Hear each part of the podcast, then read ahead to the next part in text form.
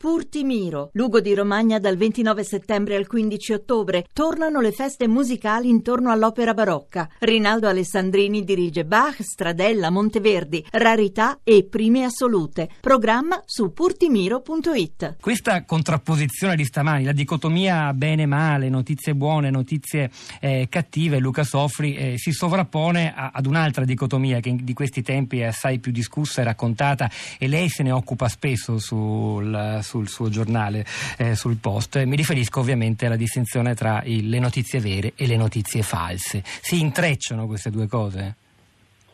Uh, si intrecciano, sì, probabilmente sì, perché il tema delle notizie vere e notizie false riguarda un po' tutti i temi uh, del giornalismo. Io credo che le due ascoltatrici in realtà siano assolutamente d'accordo, nel senso che il problema, come in tutte le cose, è il troppo e quindi uh, ogni volta appunto che l'informazione si sbilancia andando deliberatamente a cercare soltanto eh, le cattive notizie, le cose allarmistiche o sensazionalistiche o terroristiche, eh, diciamo c'è un troppo di quello e naturalmente sarebbe assurdo che, che facesse il contrario privilegiando soltanto eh, le notizie buone e non credo appunto che sia, eh, che sia quello di cui stiamo parlando. Il, il, progetto del Corriere mi sembra un progetto molto intelligente e sensato, intanto è un progetto molto intelligente e sensato commercialmente eh, che gioca anche brillantemente su un equivoco.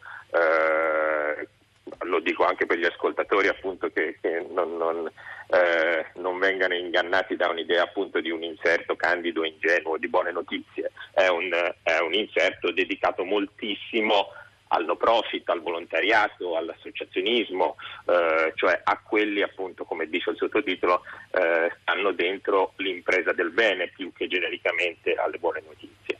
E, e intanto è un tema, è un mondo molto esteso, molto interessante, dove succedono molte cose che vale la pena raccontare e poi, come immagino siano le valutazioni che hanno fatto il Corriere della Sera, soprattutto di questi tempi in cui siamo tutti quanti molto in cerca eh, sia di eh, maggiori lettori sia di maggiori modelli di business, è un mondo che in termini di numero di lettori potenziali, in termini di inserzionisti è molto interessante eh, giusto appunto fare dei progetti per andarlo a cercare. Noi stessi al Post abbiamo qualche anno fa, eh, ci fu commissionato da da uno sponsor importante, un numero unico di giornale di buone notizie, una free press di giornale di buone notizie eh, che facemmo all'inizio con un po' di diffidenza eh, per via delle ragioni che avete già spiegato voi sulle buone notizie in quanto tali, eh, poi in realtà rendendoci conto che c'erano moltissime storie eh, interessanti da, da raccontare e che appunto facevano un po' da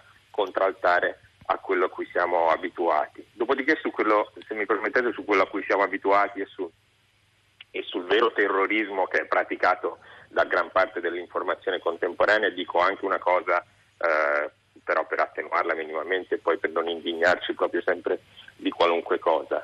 Le cattive notizie fanno ovviamente più notizia delle buone notizie, cioè le notizie, c'è un vecchio luogo comune del giornalismo che molti conoscono, che è, eh, è una notizia se uomo morde cane, non se cane morde uomo. No? È una notizia quello che è anomalo e che è fuori dalla norma. Siccome la nostra idea di norma è diciamo, un'idea di comportarsi bene, e obbedire a delle regole e fare le cose giuste, no?